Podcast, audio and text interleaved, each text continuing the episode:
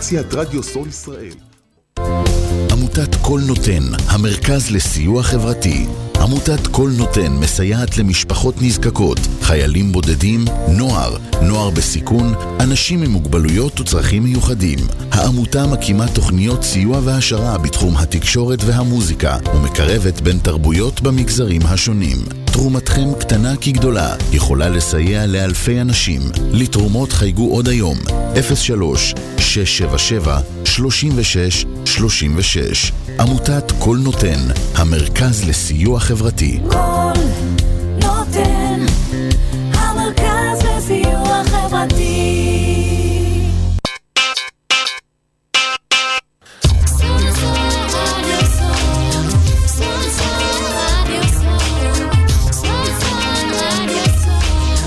כי המוזיקה קובע, כי המוזיקה קובע.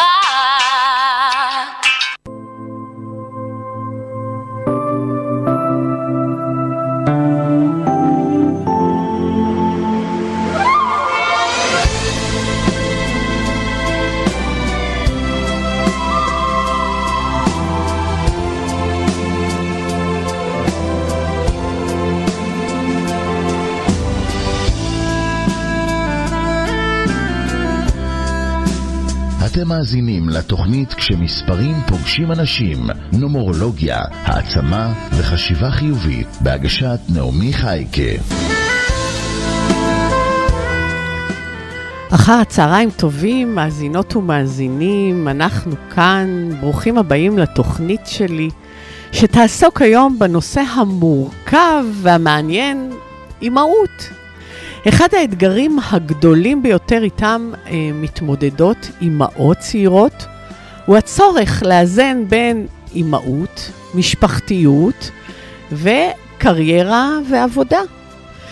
נשים רבות, אני יודעת, אני שומעת, נאבקות למצוא את הזמן לעמוד בדרישות העבודה ובמקביל להיות גם נוכחות עבור הילדים שלהם.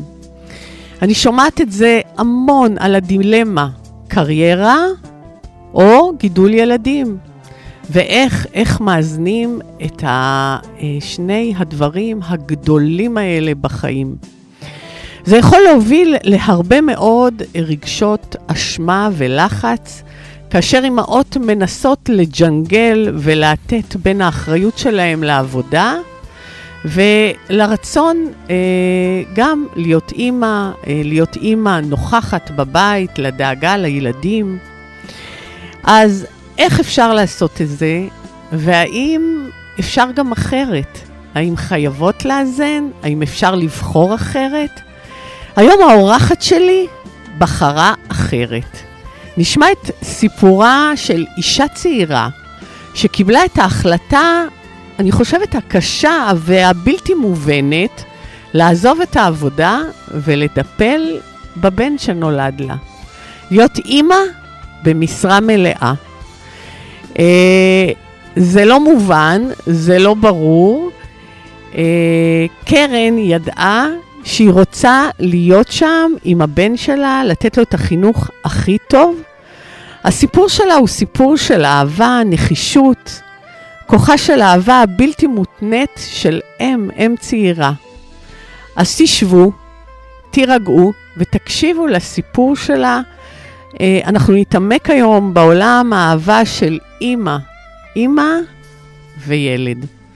אני נעמי חייקה, אני נומרולוגית, מאמנת אישית, מומחית לגיל השלישי מטעם מכון אדלר. יש לי הרצאות וסדנאות בתחום של פסיכולוגיה חיובית. אני משלבת את הייעוד שלי ואת העבודה שלי גם עם נגיעות מעולם הנומרולוגיה. יש לי קליניקה בשוהם, ואם אתם זקוקים לייעוץ, אתם מוזמנים.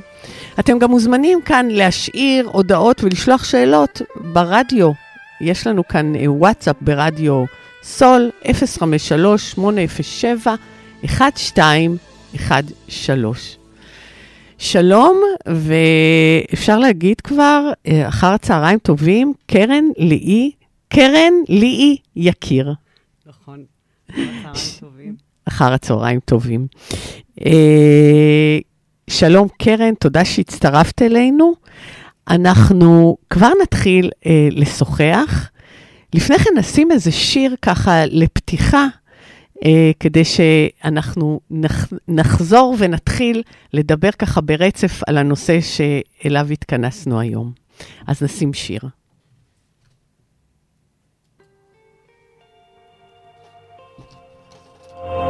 את זוכרת אחותי, מה שאז לחשת לי, מה שאז הבטחת לי, איך מחקת לי את הדמעה, איך ראית לי את הנשמה, כשהשמש נעלמה למקום אחר, אחר. את זוכרת אחותי, מה שאז עבד בי, מה שהוא נולד בי, המשקולת לרגליי, הצמרמורת בידיי, והחופש בעיניי, שתמיד חוזר, בוער, דוהר איתי. שתינו נלחמות, להחזיק את החיים, להתפייס עם הסופות, לדבר עם אלוהים, ולפקוח את העיניים, יש דברים יפים לראות. יש שמיים, אין שמיים, ואנחנו נשארות.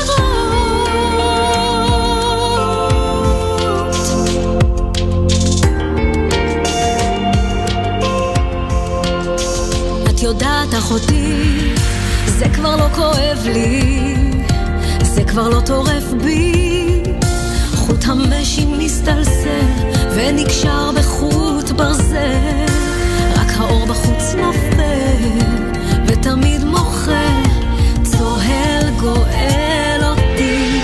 שתינו נלחמות, להחזיק את החיים, להתפייס עם הסופות, לדבר עם אלוהים, ולפקוח את העיניים, יש דברים יפים לראות, יש שמיים אל שמיים, ואנחנו נשארות.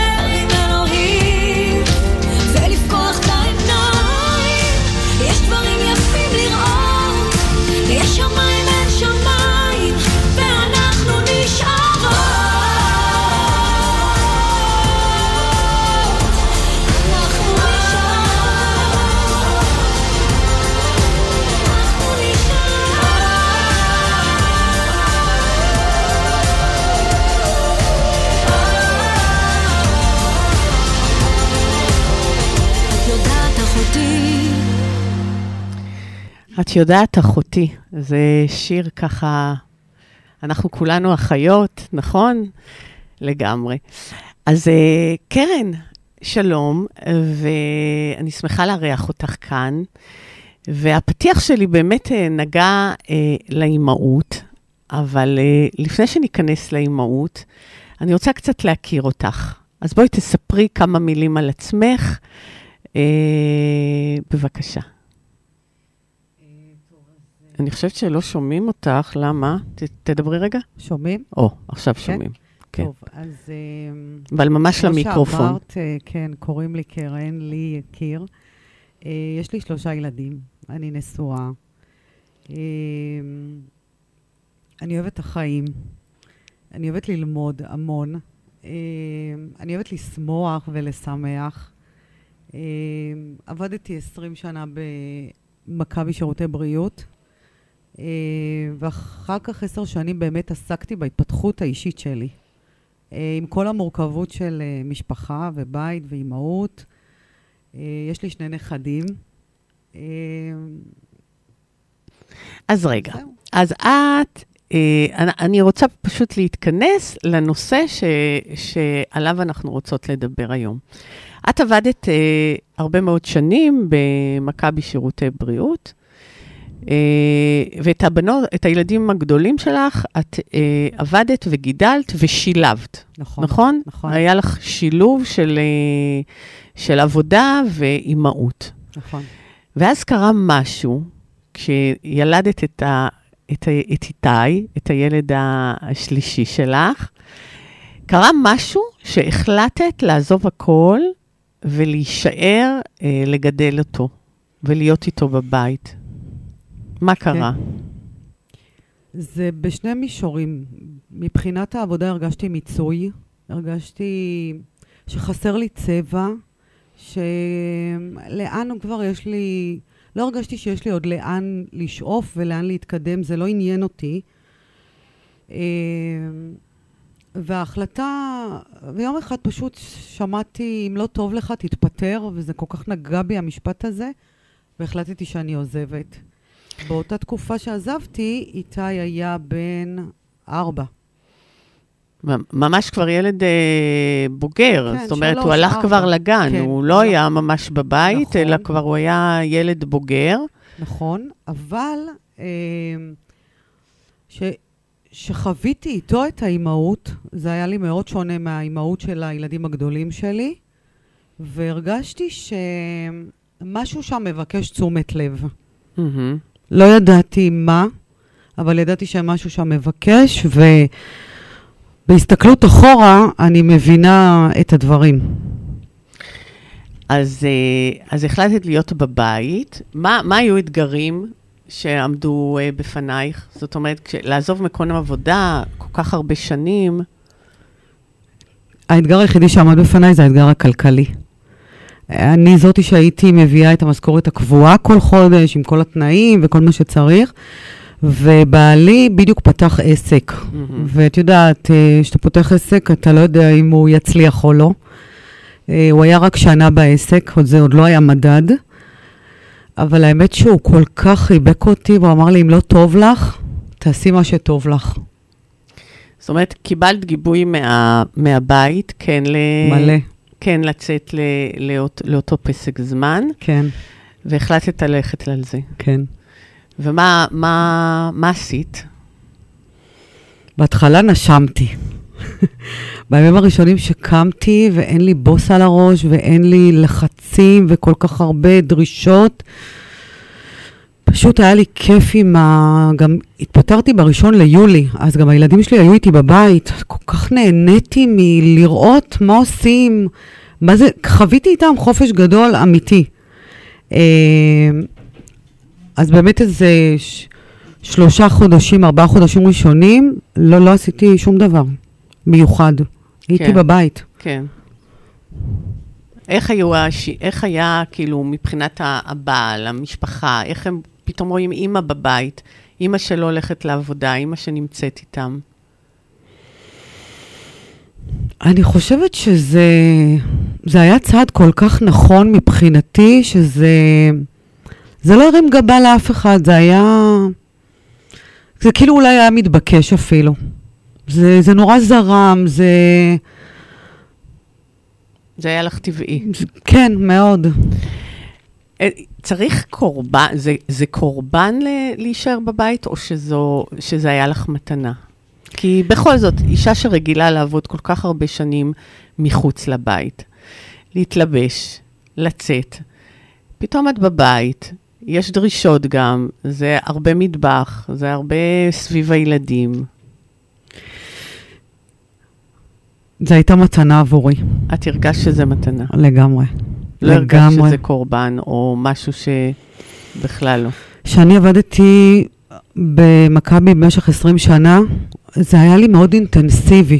גם 2 ילדים קטנים לגדל, וגם לבשל, וגם להתקדם בתפקידים. כל פעם הייתי מתקדמת לתפקיד אחר.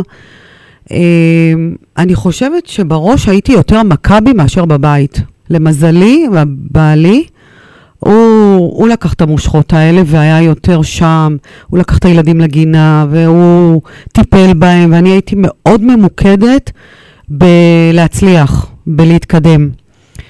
אז היה חסר לי כל המקום הזה של משפחה ומטבח. אז לקחת את זה בידיים פתוחות, ואני שומעת שנהנית מאוד. מאוד. מה קרה? מה הסיפור עם איתי? מה קרה בגיל 9? כן, בגיל 9. תראי, קראו לפני כן עוד הרבה דברים קטנים, אבל שכן העירו את תשומת ליבי. בגיל 9 הוא הודיע לי שלא טוב לו בבית הספר, והוא לא רוצה להמשיך ללמוד שם. אני גם ראיתי, הוא לאט לאט התחיל להסתגר ופחות חברים, וניסיתי להבין אם קרה משהו, ותשובות לא קיבלתי, לא ממנו ולא מבית הספר, אבל על פני השטח ראיתי ילד שהיה פעיל מאוד, ובחוגים, ויוצא החוצה, פתאום לא, רק רוצה להיות בתוך הבית.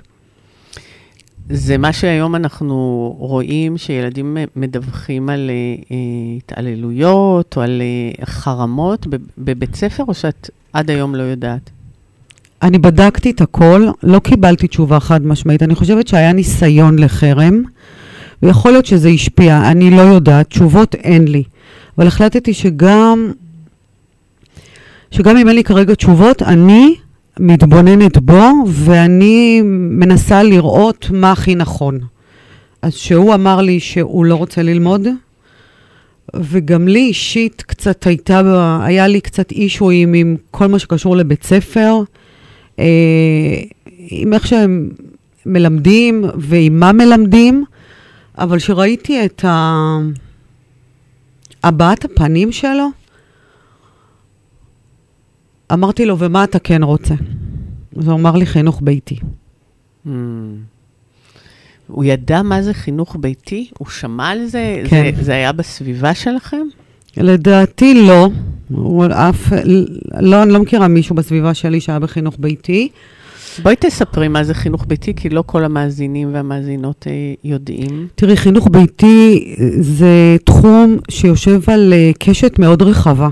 יש ילדים שכן לומדים בתוך החינוך ביתי, בעזרת ההורים, הסבתות, מורים פרטיים, ויש כאלה שפחות, שיוצאים יותר לטבע, שחווים את החיים, מה שיש בבית. כל אחד לוקח את זה למקום אחר. אני קצת חקרתי על חינוך ביתי, ורציתי מאוד לשבת וללמד אותו בבית מה שאפשר, אבל ראיתי שהוא לא פנוי לזה בכלל. אז רגע, אז אני אומר שחינוך ביתי זה כאשר הורים או משפחה מחליטים שהילדים לא ילמדו במערכת החינוך, יעזבו את מערכת החינוך וילמדו בבית באמצעות ההורים שמקבלים תוכנית ממערכת החינוך, כי זה משהו שצריך גם לעשות בהסכמה ובאישור של משרד החינוך. אי אפשר לקום בוקר אחד ולהגיד, זהו, אני לא שולח את הילדים למערכת החינוך, כי החינוך הוא חינוך חובה במדינת ישראל, והילד החליט, כשהוא בן 9, רק בן 9, נכון? כן, 9, היי הוא היה. כן, זה 9, אסתר. לא, אסתר, לדעתי. 10, החליט, אני לא הולך לבית הספר, אמא תלמדי אותי בבית. ואת קיבלת את זה בשתי ידיים, והחלטת שאני הולכת על זה. הולכת על זה. כן. אז איך זה היה לקבל את האישור מהמדינה, ממשרד החינוך? לא קיבלתי אישור. לא קיבלתי אישור. אוקיי, לא קיבלתי אישור. הסברתי להם שיש כרגע איזו בעיה רגשית, ואני חייבת לטפל בה. ולשמחתי, נתנו לי חודש, וביקשו שאני אשלח תוכנית, הנחתי את זה בצד, אמרתי אחר כך אני אתעסק עם התוכנית, אני קודם כל ראיתי את הנפש של הבן שלי, ואמרתי שבזה אני צריכה כרגע לטפל, כאילו לעשות רגע איזה פאוזה. לא באמת למדנו ממש את המקצועות, כי אני ראיתי שאין פניות שם. אז מה עשיתם? איך סדר היום שלכם נראה? היינו קמים בבוקר, מבשלים יחד ארוחת בוקר, אוכלים, אחר כך רואים סרט, יוצאים קצת לעשות ספורט בחוץ, ביחד, בגינה, אז גרתי במושב, אחר כך כל אחד קצת לעיסוקו, הוא היה במחשב, ואני הייתי בעיסוקים שלי, ומה שהכי חשוב זה שהתבוננתי בו בלי סוף. כל הזמן. העיניים שלי היו עליו, והייתי ערה מאוד למה שהוא אומר. אני כן רוצה, אני לא רוצה להיפגש עם חברים, אני כן רוצה את המאמן כושר הזה, אני לא רוצה את המאמן, כל מיני דברים ש... זה מה שהעיניים שלי, העיניים והאוזניים שלי היו פקוחות עליו. ומה ראית? עם הזמן ראיתי ילד שמפשיר, קודם כל שאין לו לחץ. ראיתי שהוא מחוייך, ראיתי שהוא מתקשר איתי, שהוא לא עוד ועוד מסתגר בתוך החדר, שהוא היה משחק במחשב, הייתי שומעת אותו צוחק המון. הוא היה משחק עם, יש לו אנגלית מעולה, אז הוא היה משחק עם אנשים מחול, הייתי נהנית לשמוע אותו מדבר, וכל יום הייתי אומרת, כל יום נעבור יום. לא חששת שהוא מפספס את הרכבת? שהוא לא ילמד את מה שכל החברים שלו ובני גילו לומדים, ושהוא יישאר מאחור? לא. לא חששת? לא, בכלל לא, כי תמיד אפשר להשלים לימודים. אני רציתי שהנפש שלו תהיה בריאה, שהוא יוכל לספר לי, אם צריך לספר לי מה, ואם לא צריך לספר, אז שיהיה לי פעיל ויחזור להיות במוטיבציה. כמה זמן כך זה נמשך? זה נמשך 5 חודשים. בערך 4-5 חודשים. שהייתם יחד בבית. כן. למזלי משרד החינוך שכח מאיתנו. שכח מאיתכם. כן. זה למזלך, אבל זה פחות נשמע טוב למשרד החינוך, כי יש ילדים שלא צריך לשכוח מהם. תשמעי, אני אומרת שאתה מאמין במשהו כל כך, כמו שבאתי לפה והוא מלא פקקים, ואמרתי, אין מצב שאני מאחרת, בורא עולם, אתה תסלול לי את הדרך שאני אגיע בזמן לנעמי. אז הוא גם סלל לנו את הדרך, כי הוא היה זקוק לזה, הוא היה זקוק לחיבוק הזה, לרוגע הזה, לשנייה רגע, בלחץ של החיים האלה, לא יודעת מה קרה, שנייה, קודם כל בוא נאסוף אותך, בוא נבין מה, ותביני שאף אחד לא תמך, אף אחד. מה זה אף אחד? בעלי חשב שאני עושה טעות, המשפחות חשבו שאני עושה טעות, החברים חשבו, אבל... זה כמו שאנשים אמרו לי שאני עושה טעות שאני עזבת את מכבי. כל אחד ודעתו, אני הרגשתי שזה שלי ואני צריכה לעשות את זה איתו.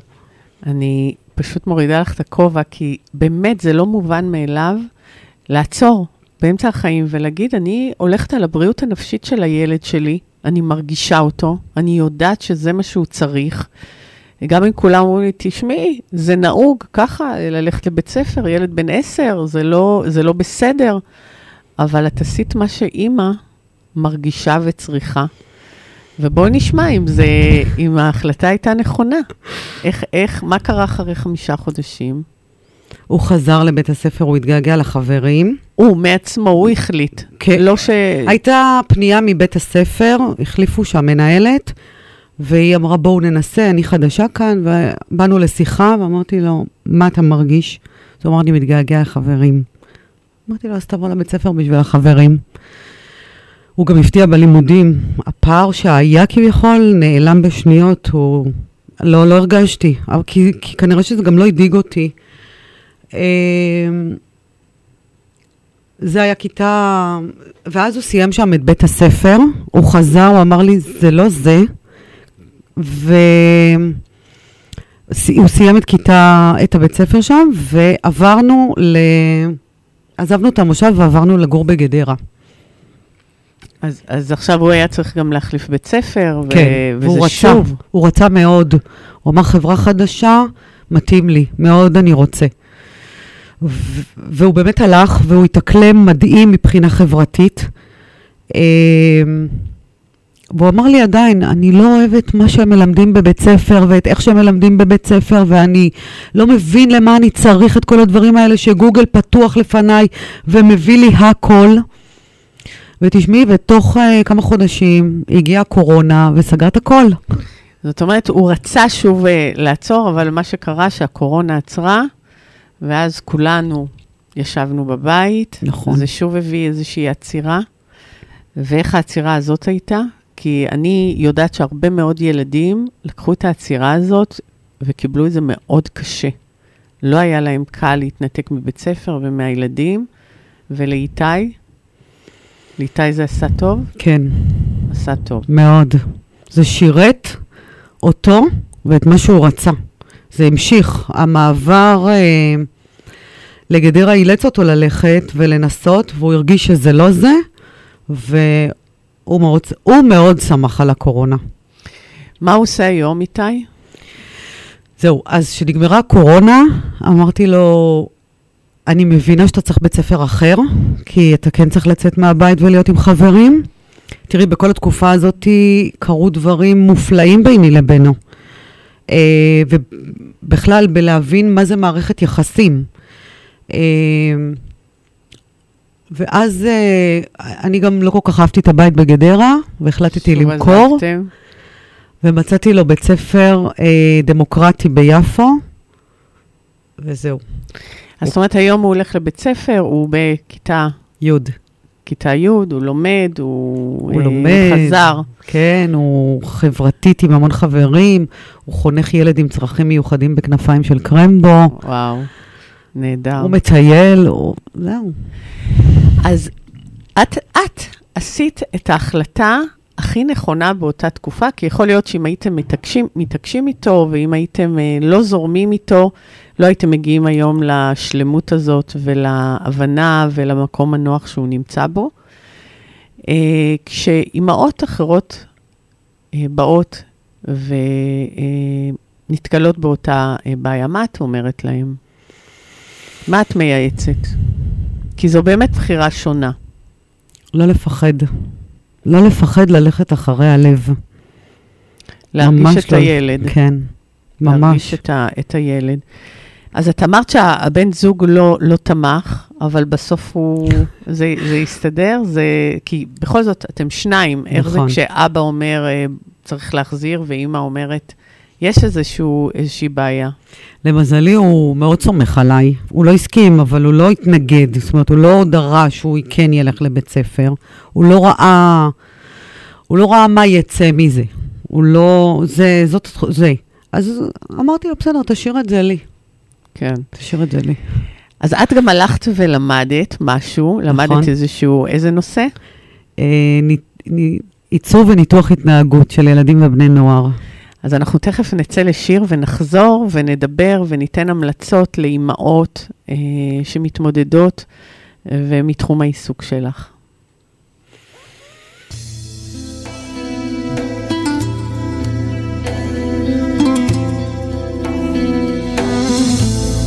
מי לצידי הולכת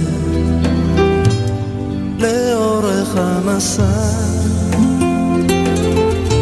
כל חלום, עם כל מבט, אמא. מי את כולי עוטפת, בחום שלא נגמר, באהבה, בדאגה.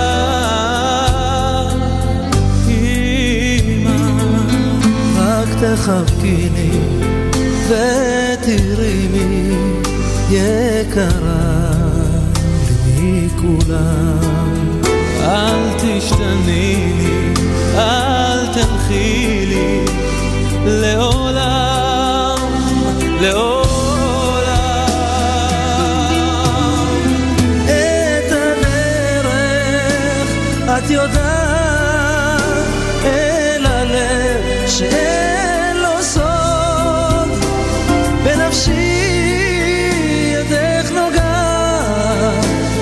ועוטפת את הכל.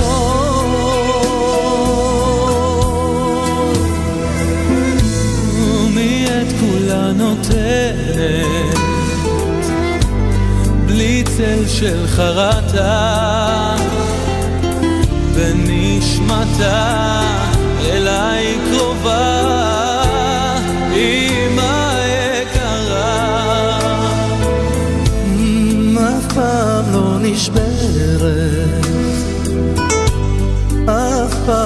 תועה את הדמעה שלי מוחה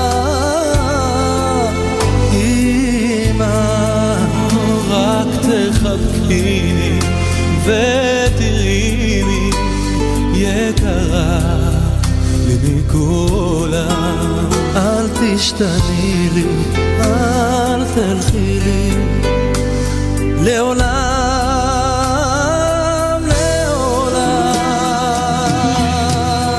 את ענך את יודעת אל הלב ש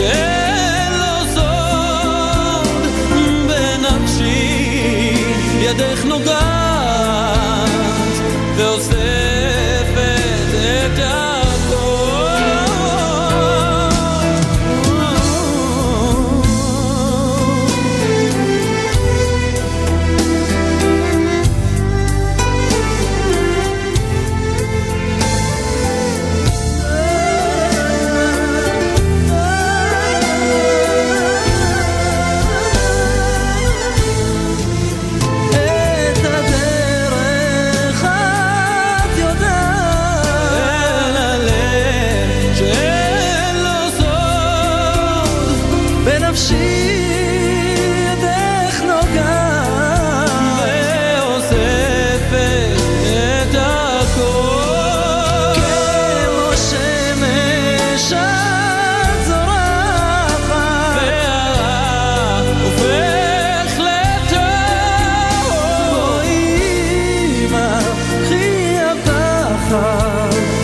וחבקי אותי קרוב מלצידי הולכת לאורך המסע עם כל חלום עם כל מבט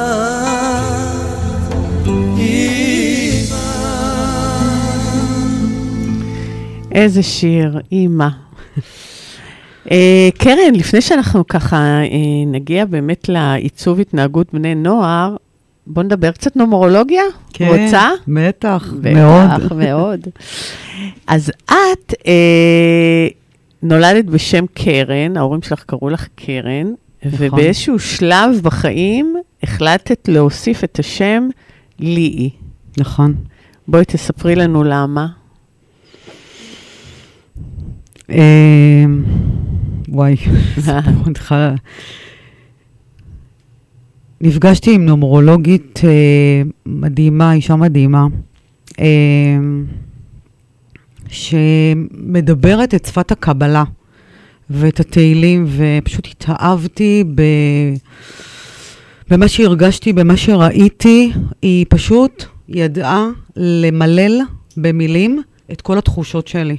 מה שאני לא ידעתי להגיד את זה במילים, כי אני הייתי בן אדם שרק מרגיש, היא פשוט כאילו חיה בתוכי, והסבירה לי בדיוק מה אני עוברת.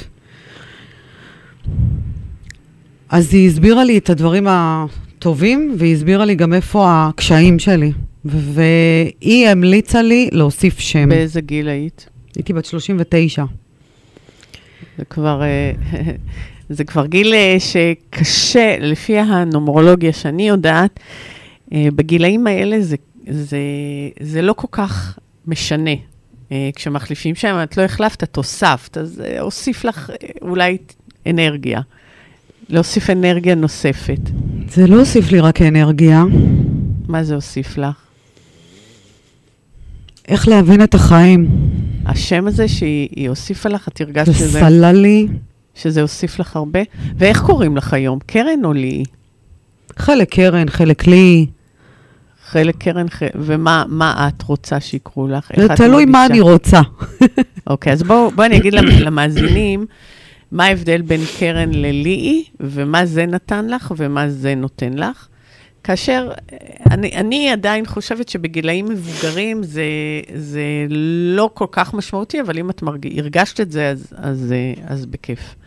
אז קרן הוא באמת, השם הוא מהתנ"ך, ביתו השלישית של איוב, היא קרן, וגם זה הקרן, זה העצם שיש לה תיש על הראש.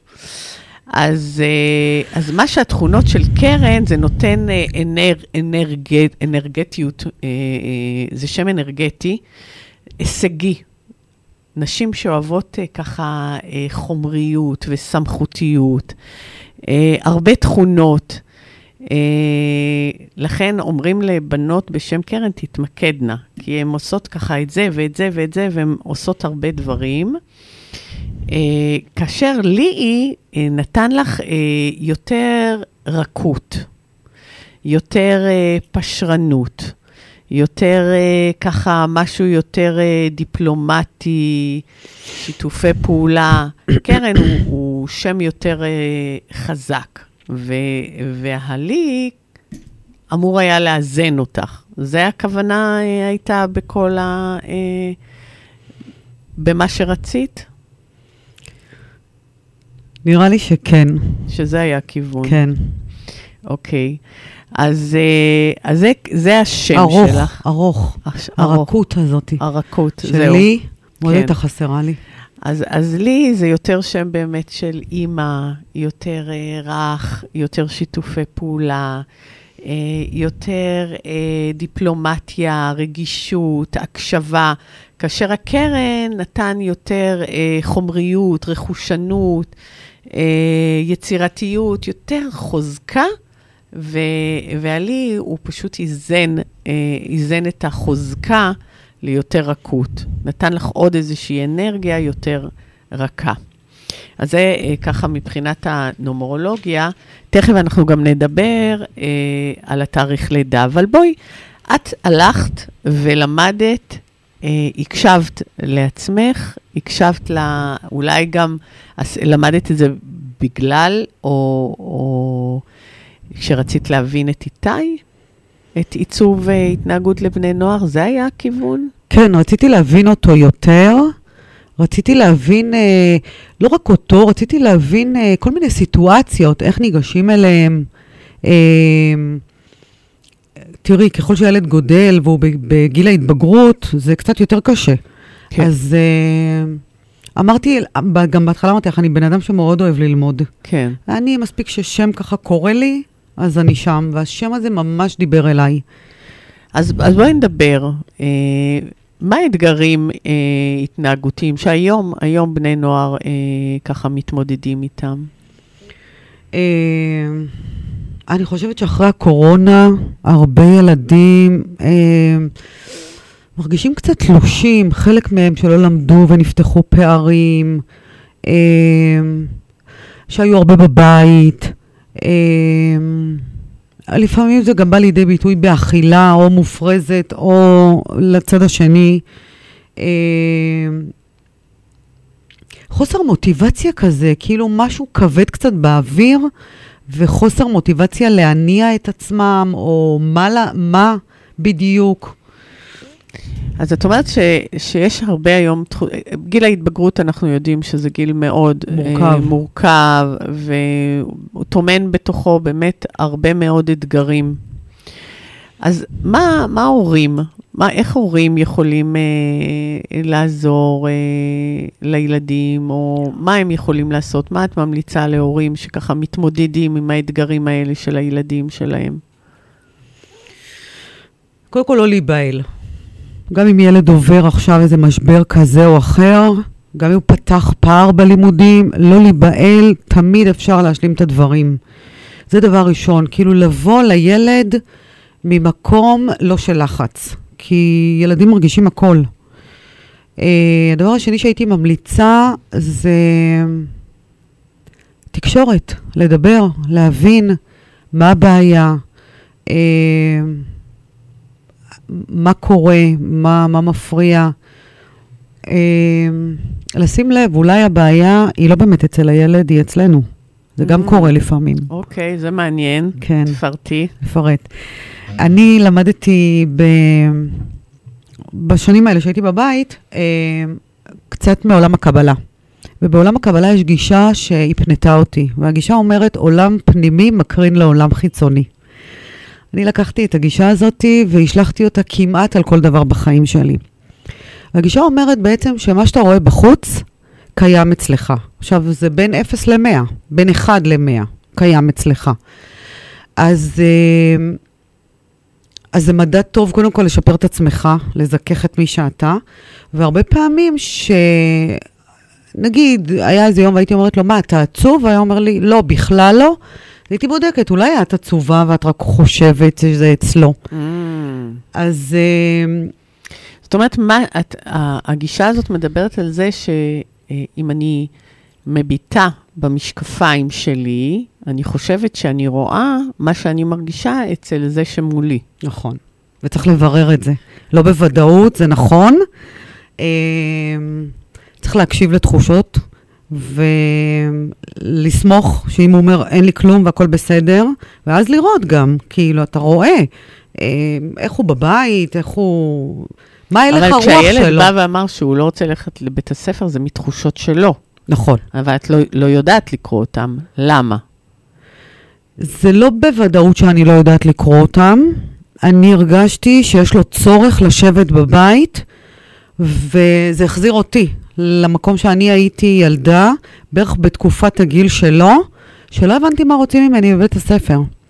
אז הייתה לך הזדהות עם המקום של איתי. נכון. זאת אומרת, פשוט הרגשת את הכאב שלו. נכון. הרגשת את מה שהוא מרגיש, ולכן את זרמת איתו, כי את עברת את אותו דבר בדיוק. נכון, ואז אמרתי, מה יותר מדהים אם נענה על הצורך שלו, ונעשה תיקון גם לצורך שלי. אז איך ההורים יכולים באמת לתקשר עם הילדים שלהם בגיל ההתבגרות בצורה הרבה יותר טובה? פשטות. פשוט לשאול. אני מרגישה שאני שמה לב שככה וככה, האם זה נכון? ולחכות לתשובה. ולשים לב גם את הטונציה שנאמרת התשובה, להרגיש, פעמים הילד אומר, לא, לא, אין לי כלום, וקרה כדי לנפנף אותך. ואם את מרגישה שכן יש משהו, אז כן, להאמין שכן יש כנראה. עכשיו, אני לא אומרת לא להעיק ולא לאנוס את הילד. שנייה, זרקת לו שאת מרגישה שיש משהו, הוא כרגע לא פנוי לשתף, לא נורא. אז לתת את הספייס הזה, ולא יודעת, אולי למצוא את השיח הזה בארוחה ביחד, בארוחת ערב, אולי לספר משהו על עצמך, כדי שיביא את הפתיחות הזאת. אז את אומרת, כשאמא באה ומתייעצת איתך לגבי אתגרים, מה ההמלצה באמת שאת מרגישה שאת הכי, זאת אומרת, זה יארג ולא יעל יעבור, את זה את תעשי, תגידי לה. יש ככה משהו שאת ככה מהבטן, את אומרת, זה הדבר הכי חשוב? להאמין לעצמה. שתאמין בעצמה. כן, ולעצמה, למה שהיא מרגישה. גם אם היא עשתה טעות. נגיד אין כלום, בסדר? והיא חשבה ועשתה דרמה בבית, ובאמת אין שום דבר. עדיף זה, מאשר להתעלם. מאשר לא, כאילו ללכת בתחושה שלה, אבל אני מרגישה שיש משהו, ולטטא את זה. אז אם יש ספק, אין ספק? בדיוק. בדיוק. אמא מכירה הכי טוב את הילדים שלה, וגם אם היא טעתה, אז מה? בן אדם זה ממקום, אני לא רוצה להגיד דאגני, זה לא דאגנות מהמובן השלילי, זה תפקיד של אמא, לראות את הילדים שלה, ולראות איזה צרכים שם לא נענים, אולי מה נהנה יותר מדי, זה תפקיד של אמהות. למה היה חשוב לך להגיע לתוכנית? מה המסר שחשוב לך להעביר? את אמרת לי משהו, כשאת פנית אליי וביקשת להגיע, אמרת לי, אני רוצה לדבר על ואהבת לרעך כמוך. נכון. דרך כל הסיטואציות והסוגיות שהיו לי עם איתי, פשוט הבנתי מה זה ואהבת לרעך כמוך. יש שם כמוך ויש שם לרעך. בכל מערכת יחסים ובכל זה תמיד מול מישהו. אתה צריך שיהיה מקום גם לכמוך שבך וגם לרעך. וזה אומר לדעת להקשיב ולקבל מישהו שחושב אחרת ממך, אבל שזה לא ייצור ריחוק בלב. להפך, שתהיו כן בקירוב לבבות, ושלהגיד, בסדר, אז הוא חושב אחרת, ואני חושבת אחרת, והכל טוב. אני חושבת שאת יודעת, לא תכננו את זה, אבל זה כל כך מתקשר עם התקופה שאנחנו נמצאים. נכון. עם כל הפוליטיקה שקורית באוויר, שאנחנו לא ניכנס לפוליטיקה, אבל כן ניכנס ל"ואהבת לרעך כמוך", לחלק הזה שחשוב להעביר את האנרגיה הזאת, שהיא תהיה באוויר. בדיוק. כי אנחנו, שני חלקי העם נלחמים אחד בשני. נכון. אין כאן ניצחון. אם חלק אחד מהעם ינצח, אז השני יפסיד, ואז לא יהיה כאן שלום. נכון. ואם אתה רוצה שיהיה שלום, אז תתייחס לאחר, בדיוק כמו שאתה רוצה שיתייחסו אליך. בדיוק. תראה אותו, תספור אותו, תראה מה הכאבים שלו, כדי שהוא יראה מה הכאב שלך. ורק כך, כשיד מושטת ליד השנייה, יכול להיות שלום. נכון. אז זו באמת אנרגיה שאנחנו חייבים, אנחנו מבינים את זה, מבינות את זה, וחשוב, וצריך שהעולם ישמע את זה, שהמדינה, שאנשים שחיים פה יבינו, אין לנצח, אין. ניצחון זה כישלון. זה win-win situation. זה מה שקרה לי מול איתי, שהרבה פעמים לא חשבנו אותו דבר, לא ראינו את הדברים אותו דבר, והכל בסדר, הכל בסדר, זה בסדר. זה מה שיפה, שלי יש דעה כזאת, ולך יש דעה אחרת, וזה לקח אותי לכל המערכות יחסים שלי, גם עם הבעל שלי, וגם עם שאר הילדים שלי, וגם עם כל הסביבה שלי, כי תראי, הכי קל לנו עם אלה שדומים לנו, וחושבים כמונו, אותו דבר. היא מסכימה איתך. מה החלום שלך? וואו, יש לי הרבה חלומות. כן? יש לך הרבה חלומות? יש משהו ספציפי שככה את חושבת עליו? החלום הגדול שלי זה שבאמת כולם להצליח להביא לכמה שיותר אנשים את התחושה הזאת של ואהבת לרעך כמוך, גם אם הוא לא כמוך. כן. המסר הזה. כן. וחוץ מזה שיש לי עוד מלא חלומות, אני רוצה לטוס עם בעלי לחול ולגור איתו שם, ועוד הרבה דברים יש לי. אז בואי תשמעי קצת נומרולוגיה, ככה לסיום. את נולדת במאי, חופש וערך החופש הוא משהו שמאוד חשוב אצלך. את אדם יצירתי, אינטליגנטי, יש לך מחשבה ככה זקוקה לחופש ומרחב, ולכן אני משערת שגם עזבת מקום עבודה, קשה מאוד להושיב אותך במקום, את צריכה את היכולת לזוז, יש לך גם יכולת אפילו כאשת מחירות, זה גם משהו שחזק אצלך. את בשנה של בדיקה, את בשנה של למידה, את בשנה עד יום ההולדת שלך, זה של שנה שאת אומרת, את תבדקי איך את רוצה להמשיך מכאן והלאה. תכנסי, תעברי את היום הולדת, ואז תיכנסי לשנה של קציר, שבה באמת את תראי אם נעקת נכון בשבע השנים הקודמות, ותקחי את זה ככה הלאה, אני משערת שעוד שנתיים את תתחילי ככה במשהו חדש, במשהו שמדבר אלייך, אבל את השנה הזאת תקחי באמת לפתוח את כל הצ'קרות, לראות מה אני רוצה, איך אני רוצה, כמה אני רוצה, אפילו ללמוד עוד משהו חדש, אם יש לך, כי נשאר לך עוד ככה ממש חודשיים. אני לומדת. כן, את לומדת. כן. אז כך באמת לקחת את זה לכיוון הזה, והתוכנית שלנו כבר עומדת להסתיים. מה את לוקחת? מה ככה לסיום? מפה? מה אני לוקחת מפה? מהתוכנית, כן. וואי, תשמעי, נהניתי מאוד. נהנית. מאוד. היה לי ממש עונג לדבר איתך. אני מקווה מאוד זה ייפול על אוזניים שצריכות את זה, כאילו אולי את האומץ, אולי קצת הדחיפה. כן, אז באמת לבחור אחרת. נכון. אנחנו רגילים לבחור ככה בצורה מאוד שאנחנו מכירים, והקול שלך כאן הוא באמת לאמאות ששומעות או לאבות, שאפשר גם לבחור אחרת, ולא קרה שום דבר עם העצירה הזאת שעשיתם לאיתי. זה נשמע לפעמים, וואו, הילד לא ילך לבית הספר, אז הנה, היום איתי לומד. הנה, אבל הבריאה גם הרתה לנו ששנתיים ילדים נכון, לא הלכו לבית, לא הלכו לבית הספר. נו.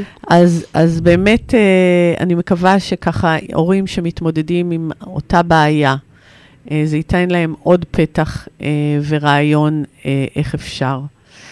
אז באמת, תודה לך קרן, תודה שהגעת לך. אלינו כאן לרדיו סול.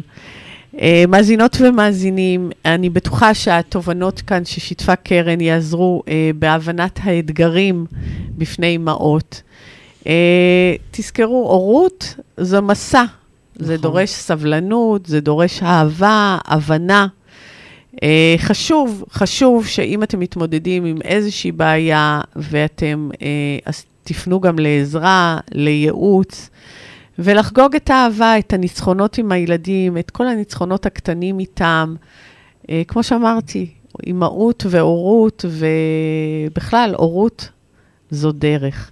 תודה קרן שהגעת ושיתפת, מאזינות ומאזינים, תודה לטכנאי השידור שלי שוקי אברהם, תודה לאחד שלי שיושב שם ככה מעבר לזכוכית, תודה לכם, המשך שבוע טוב, בשורות טובות, להתראות בשבוע הבא בתוכנית חדשה. תודה.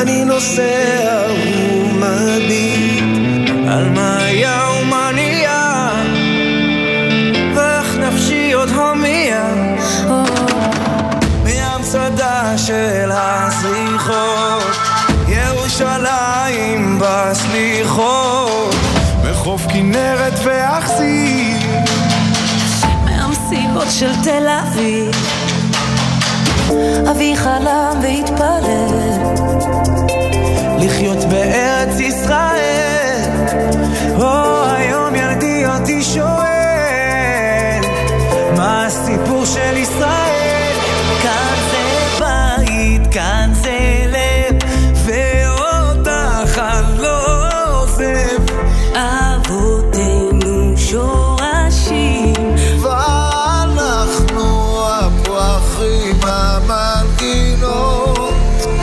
שבט אחים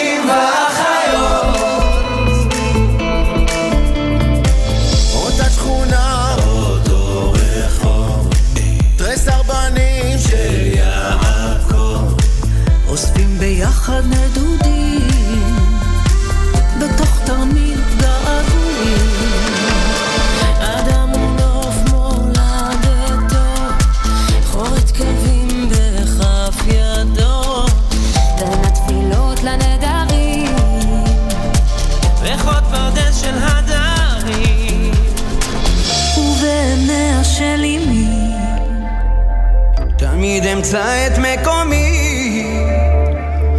גיטרה מתנגן ניגון עתיק שמחבר כאן זה בית, כאן זה לב ואותך אני לא עוזב אבותינו שורשים ואנחנו הפרחים המנגינות שבט אחים ואחיות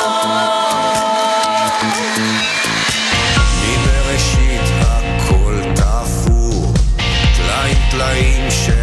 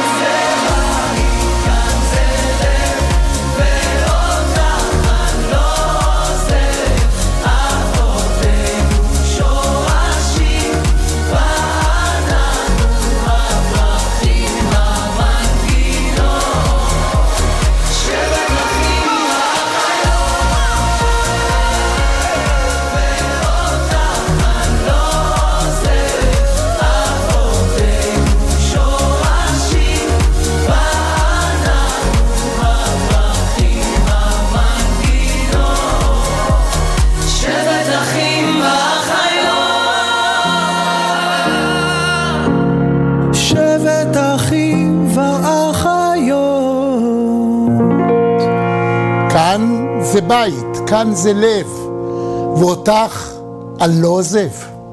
אבותינו השורשים ואנחנו הפרחים, המנגינות, שבט אחים ואחיות.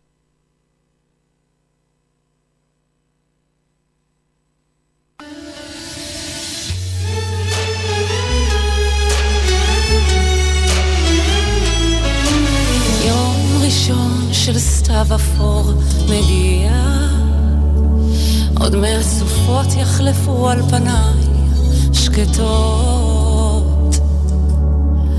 כל יום שעובר אותי זה לא מרגיע, ועוד מהטיפלו דברים מידיי הכבדות. איך אסתדר שבכל פינה התחושה שבה היינו שעות, ואם פרידה אז שיהיה שלום בינינו, אם כבר שלום אז שיהיה לי שישמור עלינו, ואם עוזבים נשאיר את הכל מאחורינו עד היום שמישהו יפגיש בינינו.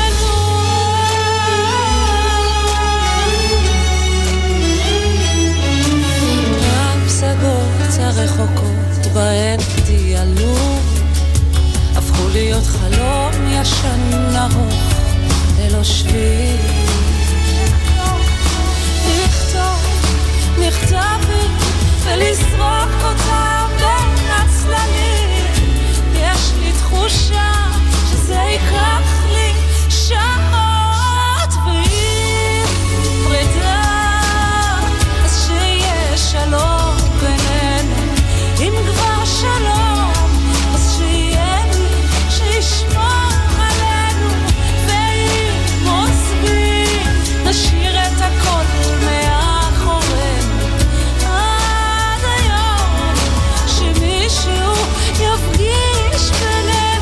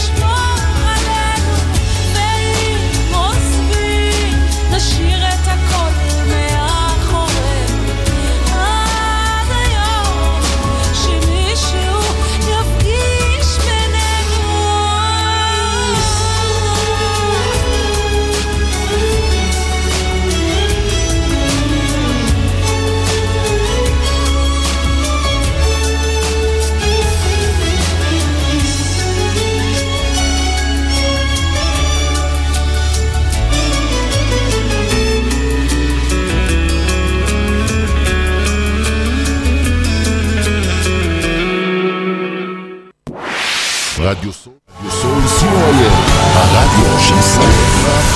מפחד מהפחד ולא, לפחד מהפחד. 30 שניות על רדיו סול. רדיו סול היא תחנת הרדיו האינטרנטית הגדולה בארץ, המשדרת 24 שעות ביממה, מונה 36 שדרנים, ועוברת בשם הוויזואלי. רדיו סול משדר במגוון סגנונות מוזיקה, מגוון גדול של תוכניות, אקטואליה, תרבות, הובאות לייב באופן, מיסטיקה ודרך חיים, יהדות וסקירת אירועים הישר מהשטח. ניתן להאזין לרדיו